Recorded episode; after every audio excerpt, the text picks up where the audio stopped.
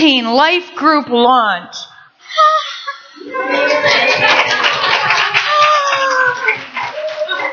All right, don't get so excited. Turn with me in your Bibles to Ecclesiastes 4 and put a finger over in Acts chapter 2.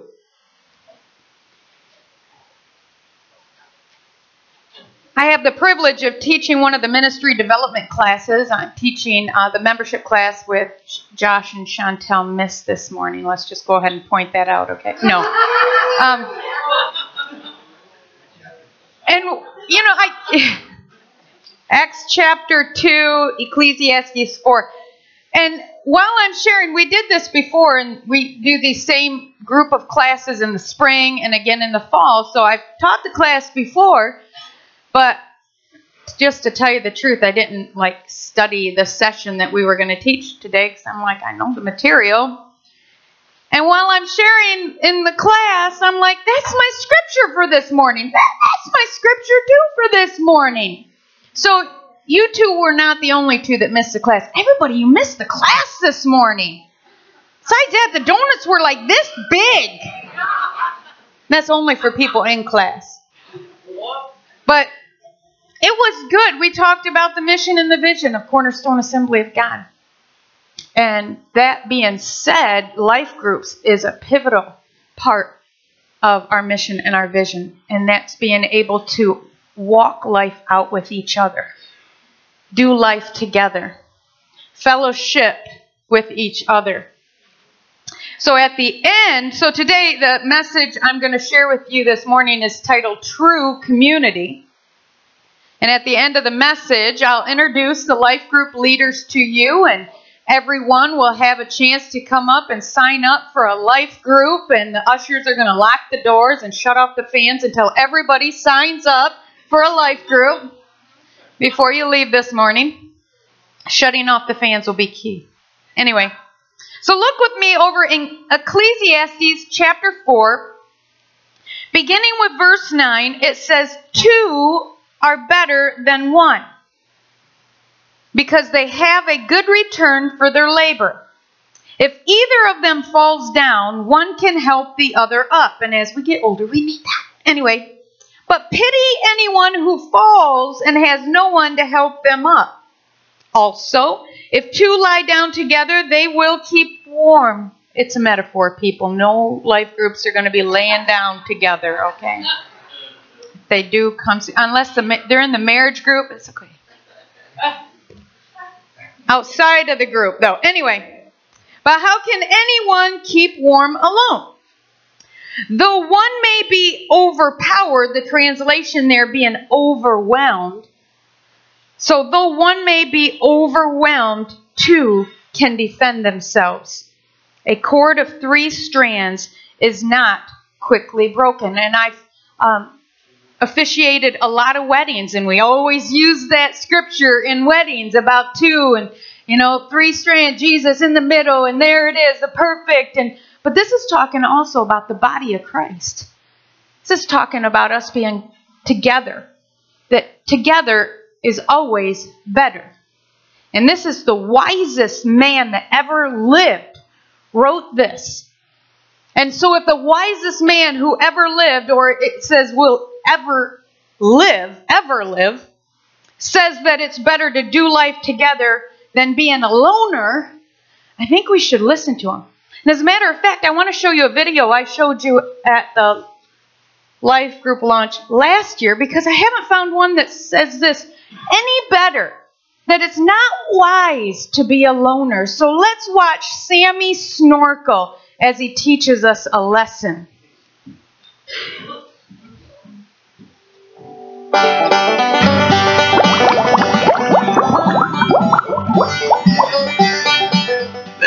Once was a dangerous shark called Lonely. Now, Lonely was a stalker.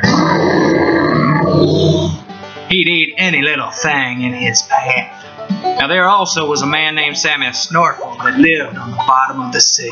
Now, Sammy Snorkel wasn't sociable, so seclusion suited him, and he remained submerged in the sea for a very long time. Even the thought of resurfacing spooked Sammy Snorkel. So, Sammy Snorkel swam the sea in seclusion for years and years and years.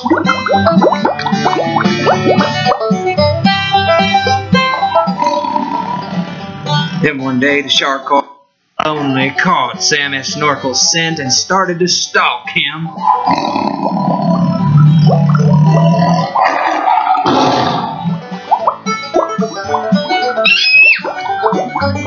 So scared was Sammy Snorkel that he swam from lonely for years. He swam from lonely for decades. He swam from lonely for 67 long years. Well, it's sad to say, but in the end, Lonely got the best of Sammy Snorkel. He snuffed him out, then devoured Sammy Snorkel in one single bite. And that was the end of Sammy Snorkel. Sammy Snorkel. We need to take a lesson from Sammy Snorkel. Two are better than one. And if two are better than one, how much more powerful can ten be together than just two? Our purpose statement for life groups is connecting, caring, growing. Doing life together because we were never meant to do it alone. Connecting, caring, and growing. So let's look at the main scripture, Acts chapter 2. I want to break this down for you. I know we've read this probably a hundred times or more. We read it this morning in group, right, Travis? Yeah. He was eating his donut. Listening. No, he didn't. Yeah, big donut. All right, Acts chapter 2. Starting with verse 42, it says, They devoted themselves to the apostles' teaching and. If you don't think it's sacrilegious to write in your Bible, do that. Underline these words and. And does not mean if you feel like it. Have you ever followed ingredients in a recipe? Every line means and. And this, and this, and this. I remember I was baking muffins for a cafe downstate, and she's like, How come yours always turns out so nice and fluffy? I'm using your recipe, and, and it just, they just don't come out right. I said, Well, let's look at the recipe together then. I'm like, And and and she goes and I said, "So you put all these in there?" She goes, "Well, I don't like baking with salt, so I leave salt out and baking soda's kind of salty, so I leave that." Well, no wonder. What do you want? Pancakes or muffins? You can't leave those things out. They're ands. So when we're reading the Bible, think of it like ingredients for your life. There's not pick and choose in the buffet of God. No, it's ands. This is the one place where belly up. Eat it all. Take it all in. It's and. So underline the words when you see ands. They devoted themselves to the apostles' teaching and to fellowship, to the breaking of bread, hallelujah, and to prayer. Everyone, underline that one. That's a big one too. Didn't say in some certain people. Everyone was filled with awe at the many wonders and signs performed by the apostles. Here's another one to underline. All the believers, all the believers were together and had everything in common. They sold property and possessions to give to anyone who had need. Every day they continued to meet together in the temple court. So don't complain about once a week.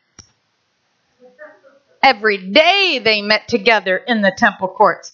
They broke bread in their homes and ate together with glad and sincere hearts, praising God and enjoying the favor of all the people. And this is what the equal sign here. If we were plus, plus, plus, plus, plus in here, here's the equal sign. And guess what was the outcome? Nice fluffy muffins, not flat pancakes. The fluffy muffin is the Lord added to their number daily those who were being saved. Why? Because of all those ands. They devoted themselves to the apostle teaching and to fellowship, to the breaking of bread, and to prayer. It was a plus, plus, plus, plus, plus, plus, plus. Now here's the equal sign. This is the fluffy muffin. And I want a fluffy muffin right now.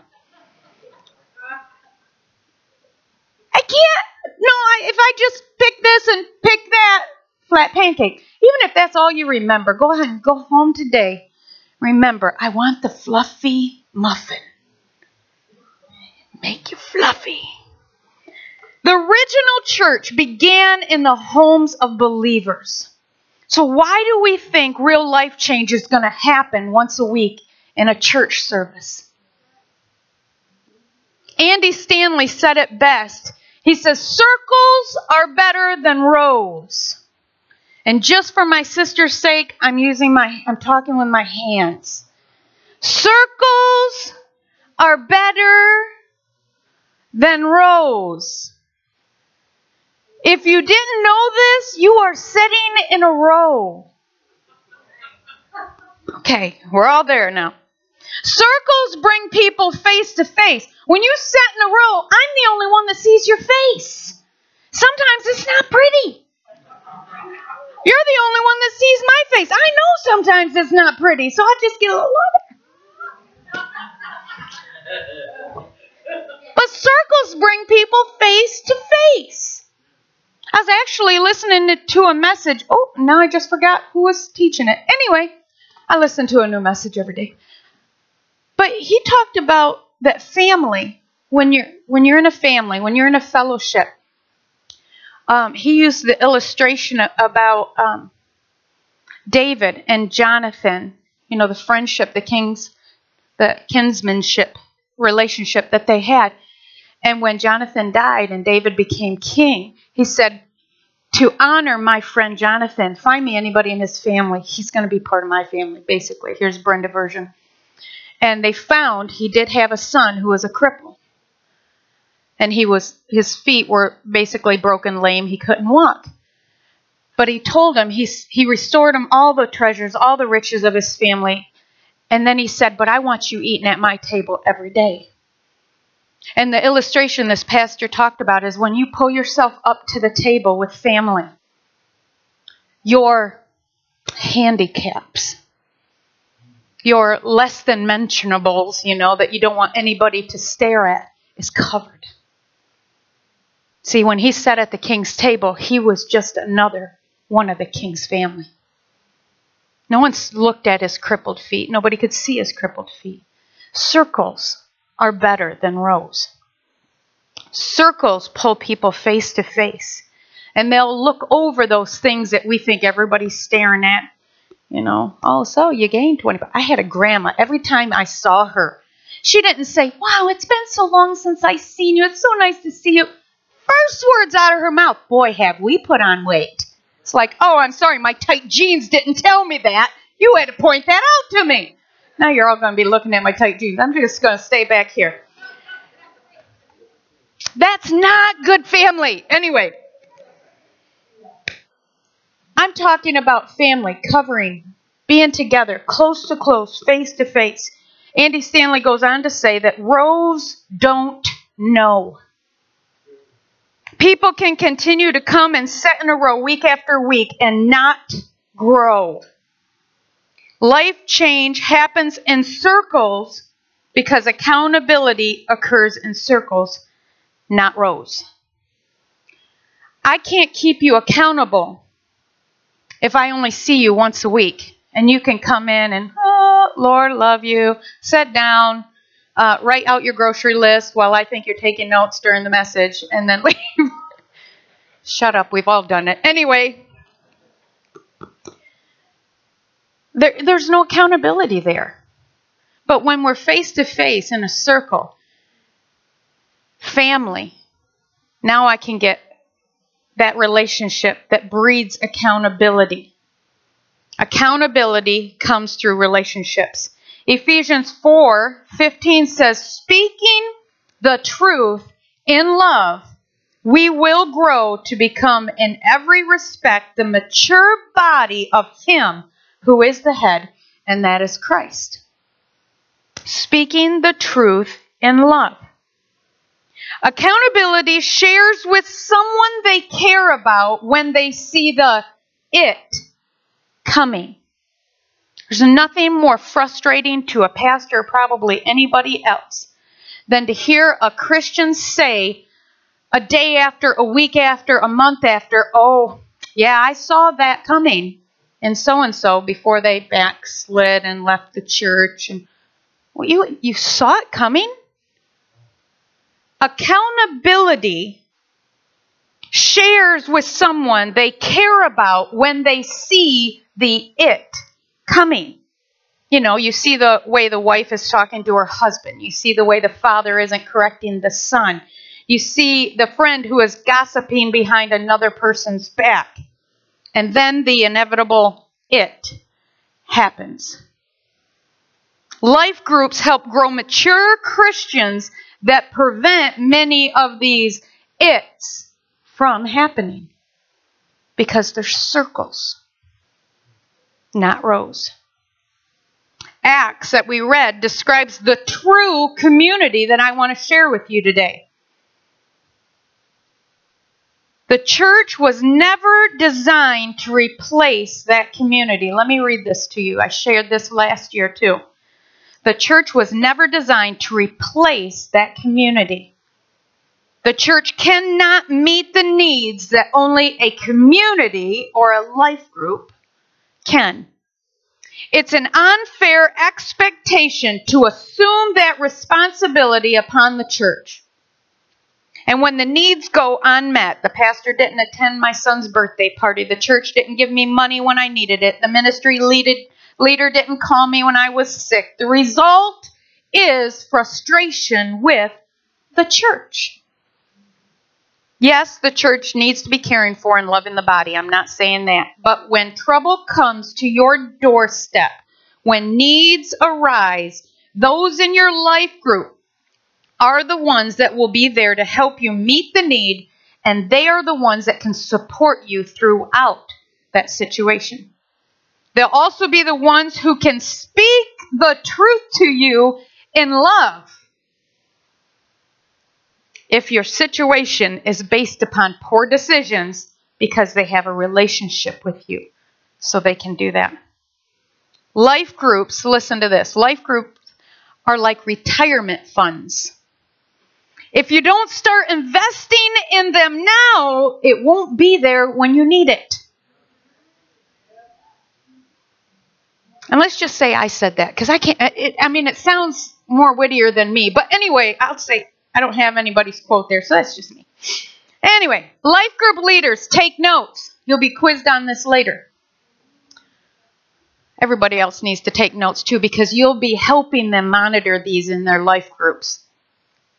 Before I move into the do's, the elements that must be present in the life groups, I want to share with you a few don'ts. These are things that don't need to be present in your life group. Number one, Share information, but don't gossip.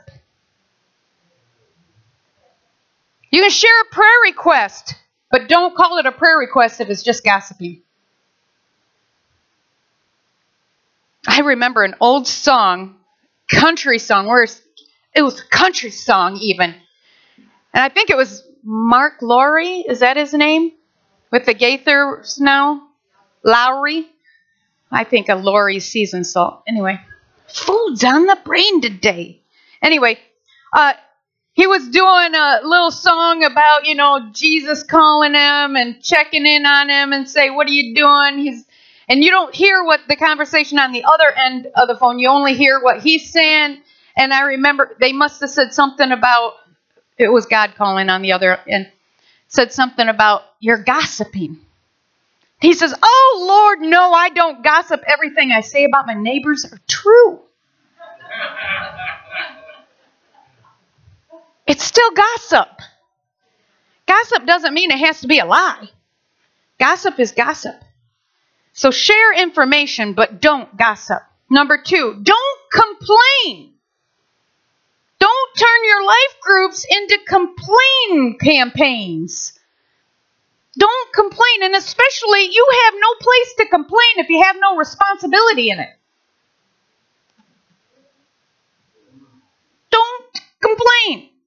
And number three, eat together, but don't roast the pastor. Life groups are not a time for you to sit around. Did you hear what she said? Did you see what she was wearing? And by the way, I like jeans. I wear jeans a lot. You will probably never see me in a dress. Matter, I did go and oh boy, there. Some of you are very sad now. I did try one on, did I not, Mother? You were with me. I tried one on. I walked out, said, "There you go. You saw me in a dress. I'm going back." Anyway, don't roast the. Yeah, my wedding. Thank you. 27 years ago, that was long enough. Don't roast the pastor. So, in your groups, there's three big don'ts, okay? Don't gossip, don't complain, don't roast the pastor. Um, but let me just give you a, a little pointer here. If you just quietly sit there in a conversation you know is wrong and you don't correct it, you're just as wrong. And let me assure you, over 24, almost five years of being in the ministry, you will be tagged as one who agreed. Because I have sat there and, you know, people coming into my office and saying, some of us were talking and we said this about you or this about this ministry and this need. And I'm like, who? Who's some of you? And they'll start giving me names, and I'm writing down the names, and I'm thinking, so, and I'll go talk to them. I will. And when I talk to those people, they're like, oh, I didn't agree to it. Well, were you sitting there? Well, yeah, I was sitting there. Did you disagree with it? No. Well, then you agreed with it. So just because you're sitting in a conversation that you don't agree with, if you don't say anything, you've agreed with it. So, if your group start going into the don't category, correct them. Remember speaking the truth in love, face to face, building relationships. You can do that. Correct them. So, three big don'ts don't gossip, don't complain, don't roast the pastor. All right, here's some, here's the big four for do's. Okay, I only gave you three don'ts the big four for do. And of course, the Lord gave me an acronym for it to help you remember. For true community, the word true, we're looking at transparency, relationships, understanding, and evangelism. That's four big components that need to be in every life group. Again, it's not a you pick and choose. Well, we're only going to do relationships. If that's all you do, I can assure you those three don'ts are going to be part of your group. You've got to have all four of these together transparency, relationships, understanding, and evangelism. And let me just take a minute and go through these quickly. Transparency. What I'm talking about is stop going around with your mask on, putting on your your religious I'm okay, everything's fine face. Because back when Brian and I went through, I mean, we had always, I mean, let's just get it, get it real, open it up here. Uh, marriage sucks at times. I tried to whisper so we didn't get that on tape. It stinks at times. Marriage is tough. Putting two individuals together is not always harmony. And so when we went through, you know, every time there was, uh, you know, um, what what do they call that? We had a conversation. Every time we'd have a conversation, and it seemed like the whole house was getting ready to implode. You know, it goes this way, it doesn't just explode, it kind of goes in on itself. I wanted to quickly run around and clean everything up, fix it, you know, okay, you're right, and, and you're right, so nobody's really wrong, and okay, so you need to stop fighting with so and so. And at one time, what do we have, like 12, 15 people in our home? That's never good. Anyway, especially when there was a, a few women. Anyway, so I'm trying to fix everything, and I would sweep it all up, sweep it under the rug, and everybody's happy now. We're all okay, we're all okay. Church time. And God told me after, you know, the, last big blow up thing, and I'm like, Lord, why? I've devoted myself to the ministry, doing all, we think all the right things. Why does this keep happening? And I finally got a revelation from God that says, I will not, cannot, I cannot heal what you continue to hide. And until you take it out, put it in your open hands, and give it to me, I'll be able to heal it. And isn't that true? So many times in our lives, especially women, I mean, I can, I can, I can tell you what a woman's woman is thinking because I'm a woman. Men, I don't know. Oh, I know you want to fix everything. I know that. After 27 years of marriage, I know you just want to fix things, and it's frustrating if you can't fix it. Women, we just want to organize everything. So if we see something disorganized, we want to take it back and we'll put it all together. Which is, so then you have the man on the other side, it's broken, so let me just hold on to that until I can fix it. And God says, okay, you're organizing, you're fixing, I'm here. You need some help? Transparency says, I know I'm not the only one going through. The scripture even says that. That don't be surprised. Whatever you're going through, somebody else is going through it or has been through it or will go through it. But when we came to our life group, the first one we did in Charlotte before we even moved up here, and we had a, I mean, right after we got back together again because we separated for a little bit, got counseling, came back together, and went right to the pastor and I said, I know there's other marriages in the church that need this. We just need a life group. We want to start it. We're not perfect, but we need the accountability. And if we circles together, we can do this together. And when we started, we shared our testimony from the pulpit. I had leaders pulling me aside and whispering to me, My marriage is on the rocks and I have nobody I can talk to because I'm a leader in the church. But when you shared your testimony, I realized other people are going through the same thing. And we heard this in our last life group last year here in our house. It's easy to look in the rows and think everybody's perfect. Oh, you have a perfect marriage. Oh, my marriage was only like Neil and Deborah's. They're perfect. They never argue. She's so sweet. She puts up with him. Oh, I mean, she's so sweet. They don't do anything wrong. But when we started opening up in life group, it's like, wow, they got problems. yeah. You know, and I hated that. The first year in my life group, you know, I would sit there and I mean, I would I would say, God, here I am. I'm doing what you told me to. I'm not hiding it so that you can heal it. But Lord, have somebody else talk about their last week. I don't want to tell them what Brian and I just went through this last week. And I'd sit there and just grind my teeth together because I'm like, somebody else is going to talk. Somebody else is going to talk. Somebody else is. And I could tell. You can, you know, you can tell when a couple is going through something by the way they sit beside each other or look at each other.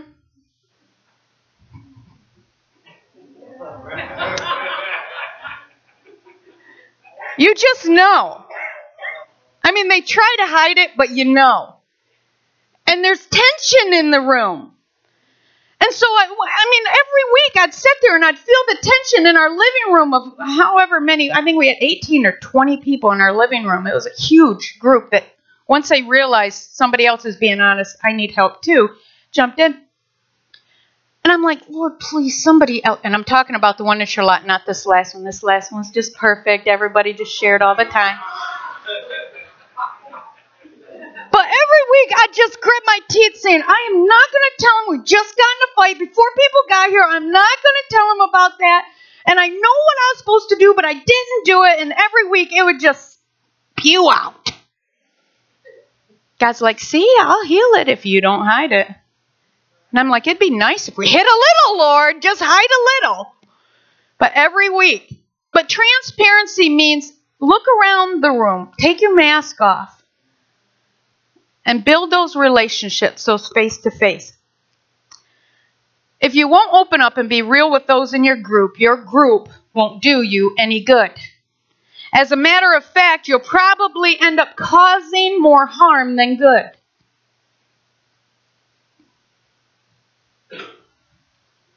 Because they'll just think, well, you're just perfect.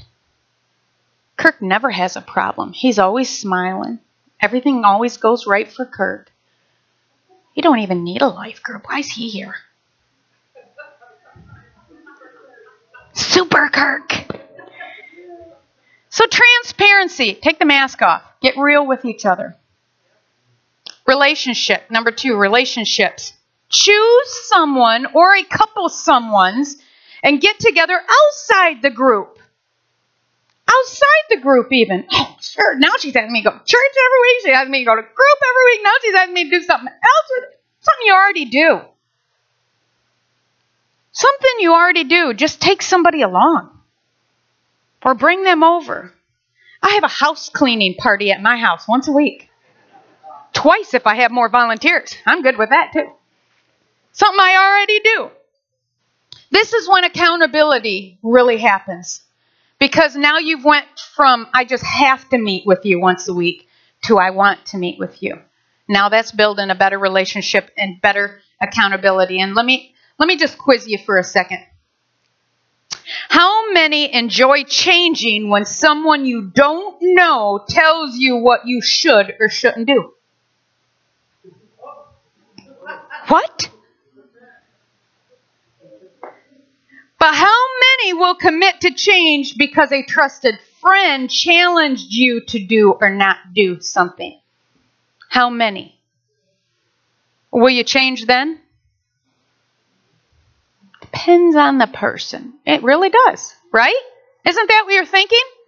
Depends on the person. That's called that relationship. You see, I can go to my sister and say something that somebody else said a challenge, a rebuke, a whatever, a correction. I can say the exact same thing to her, but I'll have a different result because I have a relationship with her. I can speak the truth and love to her and get a different result than if somebody who didn't have a relationship with her told her you should or shouldn't do this or that. See, that head thing even comes out when I think about that.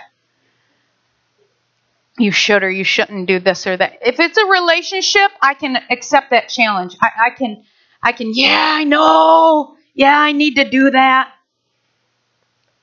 That's that relationship. Again, Ecclesiastes that we read earlier two are better than one. Bill Johnson said, You cannot become all God intends for you outside of the family of God. Outside of the family, you can live under the illusion that all is well. See, there's that rose don't know. A great African proverb says, If you want to go fast, go alone. But if you want to go far, go with others. If you want to go fast, go alone. But if you want to go far, go with others. More can do more. Understanding. Understanding is twofold. It's understanding each other and it's understanding God's word. You have to have both. Understanding each other I'm talking about having empathy, not sympathy. I had to look up the definition of these two words because I get them mixed up. Sympathy means feeling compassion or sorrow or pity for the hardship that another person encounters. Empathy is putting yourself in someone else's shoes. You see, empathy will cause you to do something. Sympathy means you'll drive by and go, oh. Empathy puts the brakes on the car, gets out of the car, and goes over to them. And doesn't just say, ah, oh, what can I do? How can I help? So, understanding each other by having empathy, not sympathy. And the second part of that is understanding God's word. We don't need one more person to tell us their opinion of what we need to do. We need people to share God's word with us and help us walk it out, apply it to each aspect of our life. That's what we need. We need to understand God's word. 2 Timothy 2:15 says, "Do your best to present yourself to God as one approved, a worker who does not need to be ashamed, and who correctly handles the word of truth." We need to understand each other and we need to understand God's word and how it goes with our life, how we walk it out. And then the last part of true community is evangelism. Here's enough ease to uh, basket of ease. Let me just say that. Encourage, equip, exhort everyone to evangelism. Everyone to evangelism. This is our great commission, not a great suggestion, not a great idea, not a great philosophy, not even a great vision. It's a great commission for everyone. He didn't say some of you. He said everyone to all the world. Matthew 28, 18 through 20. You've got to have that memorized. And if you don't have that memorized, you will. We say it enough around here. Then Jesus came to them and said, All authority on heaven and on earth has been given to me. Therefore, go and make disciples of all nations, baptizing them in the name of the Father, the Son, and the Holy Spirit, and teaching them, here it is, correctly applying the word of truth, teaching them to obey everything I commanded you. And surely, or here it is in, in, in our English, seriously, seriously. Do you get this? Seriously. I am with you always. Seriously. I am with you always to the very end of the age. And here's the very first. If you're like, oh, evangelism just makes my palms sweat. Nervous. Nervous. I can't do it. Remember, this is an easy first step. Remember that you are an ambassador of Christ. We talked about this in our MDC classes. Paul says you are a living epistle. You are a, a living, a walking letter, known and read by everyone. If you just get that, you'll be a great evangelist. Knowing that your every life, your comments, your driving, your uh, interaction with the cashier, your interaction with the waitress, your interaction with other people in the world, your coworkers, whatever, that you are an ambassador of Christ. You are a living epistle. You are a living letter known and read by everyone. You either represent him well or you repudiate his truth. You turn people away from. You say you're a Christian, but your life is saying something completely different. So if you can just get that down, you don't have to go knocking on doors and handing out pamphlets. Unless you want to do that, then we'll give you the pamphlets to hand out. You can be an evangelist everywhere you go by just being a living letter known and read by all men. That you represent him well. I love it. Pastor Mark, my senior pastor at Charlotte Assembly of God, had a sign made at the, the beginning of the driveway. There was a long driveway out the church drive that only you could only see on your way out that said represent him well. I liked that. That was a reminder every day. Because, you know, I worked every day anyway, Sunday. People just got to see it once a week. Some of us saw it every day. It was a reminder represent him well. You know, maybe we need little sticky notes all over our house or in our car or at our cubicle at work. Represent him well. Remind me reminding you, your groups, when you set face to face, remind each other how are you representing him this week? How did you represent him this week? Well, I messed up. Okay, let's pray for that. Let's pray for that. Go fix it if you have to. Oh, no, I'll just pray over it. I don't want to go fix it. You know, when I was working on my machine on the line and, you know, it came down and hit my hand and I yelled out the very blessed words of God. No. When I yelled out something, I thought, where did that come from? The guy working beside you knew where that came from. Instead of you just saying, Oh Lord, I'm sorry, I shouldn't have said that, you should have turned to your worker and said, You know, I'm sorry, I shouldn't have said that. Sometimes that stuff just kind of gets in it in you, doesn't it? you know, I have to quickly ask God, forgive me for that, and I need to ask you too, forgive me for that. Shouldn't have said that. Instead of just praying about it, do something about it too. Represent Him well. Uh, so if you really understand, we read that Jesus is with us always. Seriously, Jesus is with us always. Then what we need to do is ask when you're in the grocery store, when you're, you know, at the restaurant, wherever. God, is there somebody here you want me to talk to? Do you really believe that Jesus is with you everywhere you go? Do you really believe he can talk to you at any time that you don't have to be on your knees and, you know, head bowed and that he'll talk to you everywhere you go? I think that was part of a word today. And I want to talk to you about are you listening? So ask him. Is there anybody in the grocery store you want me to talk to today? Or pray with in the middle of where was he at? Menards or Walmart or somewhere? Wherever. Is there somebody that you just want me to show them your love and not take credit for it? Seriously. I am with you everywhere. That's evangelism. So there it is true community, transparency, relationships, understanding, evangelism. Those four things need to be present in your life group. In your circle, keep each other accountable. Whatever reason, excuse you try to stand on for why you can't or won't get involved in a life group, it all boils down to being selfish. We talked about that a couple weeks ago, didn't we? The message Am I a selfish Christian? Oh, well, there isn't a group that meets the night that I have off. Oh, the leader that I would like to see isn't leading a group. The other leaders I don't really like. If you are only open to connecting to a life group when it's convenient for you, trust me, Satan will make sure it's never convenient for you.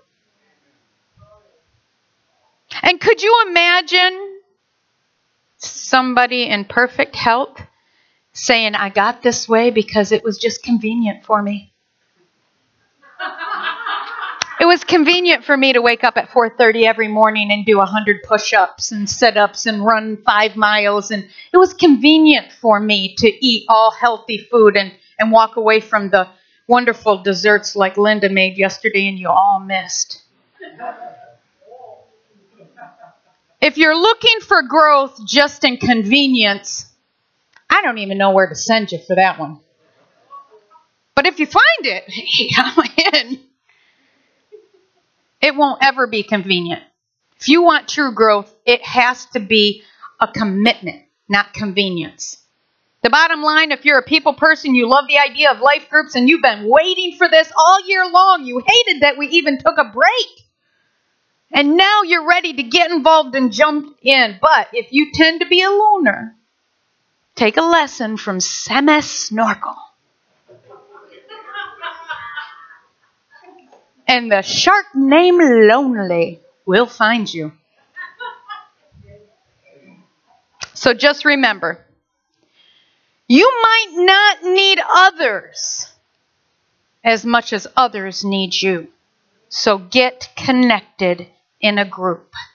So that's how we're going to close today's message is I am going to introduce today's life group leaders. And again, remember in Acts chapter 2, the true community that was established was based on the principle all believers, everyone committed. So let me do this. Inside your bulletin is this nice, beautiful little flyer. These are our eight life groups that are launching. There are other life groups that will be starting or could possibly be starting, like one that didn't get on here. Uh, Linda just talked to me yesterday. And if you show interest, she said she's willing to um, relaunch. Last year, she did a life group in her house, which is closer to Traverse City area, which we don't have. Do we have any over there? I don't even know. No, see? We need one over there. But let her know today um, and then they would follow that same. Um, we rotate DVD series, which is a small DVD that you watch, and then you talk it out with the group and pray with the group. It's anyway, it's really good. But let me do this. Let me go through this list, and as leader, as you hear your name, please come up and stand by or behind your spot here on the table. Mondays at 6:30 at the Messersmith's home. It is Seven, you're putting corrections already? 7.30. 7.30. Mondays at 7.30. That's almost my bedtime. 7.30. Wow. I know, right? Okay, Mondays at 7.30, Messer Messersmith's home, co-led by Sally, Joe, and Jason and Shannon. That's in Benzonia. This group will be going through a few of the DVD series because we rotate the DVD series, but they're going to start with The Power to Heal by Randy Clark.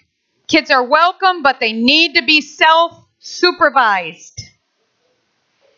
Mondays, Brian, you'll have to stand for us wherever we are, somewhere. Mondays at 6:30 p.m. The Mowers home. This is for married couples only. Oh, I'm sorry, the Messersmiths home is for adults, married, single adults, doesn't matter. Mondays at 6:30 at my house, Mowers home, married couples only. We live just two doors down. We'll focus on marriage enrichment, starting with the DVD curriculum. Laugh your way to a better marriage. That goes for five weeks, and then what we'll do is we'll take a couple weeks off, and then if you want to be involved in just some of these, because we're going through, no, down here, Frank. Get,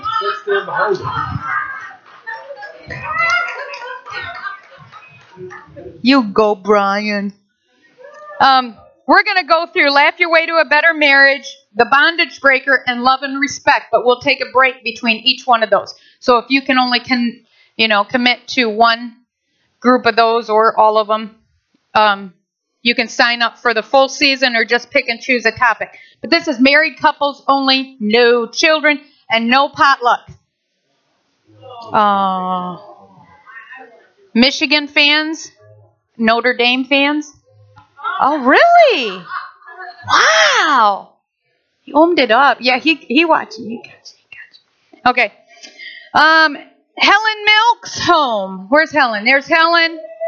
This is adults, married or singles. They meet in Thompsonville. She'll be doing that DVD series rotation, but they're going to be starting with The Bondage Breaker by Neil Anderson. And she says, no childcare, right? No childcare. Right. She says, right. Oh, the self self supervised. You can bring them, but the self supervised. We need to make that note too. Um, Tuesdays at 7 p.m. There's going to be a Frankfort healing class group. This is led by Pastor Neil and Deborah, hosted by Mike and Anna. This is out at their new facility in Frankfort. They'll be going through the DVD series that we've been going through on Thursday nights, The Essential Guide to Healing by Randy Clark and Bill Johnson. And no child care, guys? No child care? No. We haven't discussed it. Okay. Oh, they love kids. But talk to them up here after we're done. Friday nights at 7 p.m. is the Lee's home. This is in Interlochen. And they'll be doing the DVD series rotation as well, but they're going to start with the end. the series is called The End dot dot dot by Robert Morris. And again, theirs is no child care, but you don't even have room for supervise. No, they can't go. There's no room. They need a bigger house. And then last but not least, we have the three groups that meet during Cornerstone Connect, which just happened last night. Again, you missed it. Don't miss it next month. So this is once a month. is the men's Bible study led by Pastor Neil. The group is focusing on issues faced by every man and biblical principles to living victoriously. And they handed it out. And what was that type? You got it right there. It's the call, right? The call. Amazing. The next one is the ladies' Bible study, which is led by Linda Varicki. Woohoo! Her group right now is going through the Spectacular Mind by Dave Williams, right? But also, if you're interested in doing a group during the week that would meet at her house, please come and tell her. And she would do that same DVD series rotation. And then the young adults group, led by Pastor Denny and Josie. Woohoo! This group will be focusing on messages that relate specifically to this demographic to help them grow closer to God and each other and not burn down the sanctuary while they're doing it, right? Oh, no promises. Oh, no. All right, this is your life group leaders for the 2017 season. I'll stand up here. I look so tall.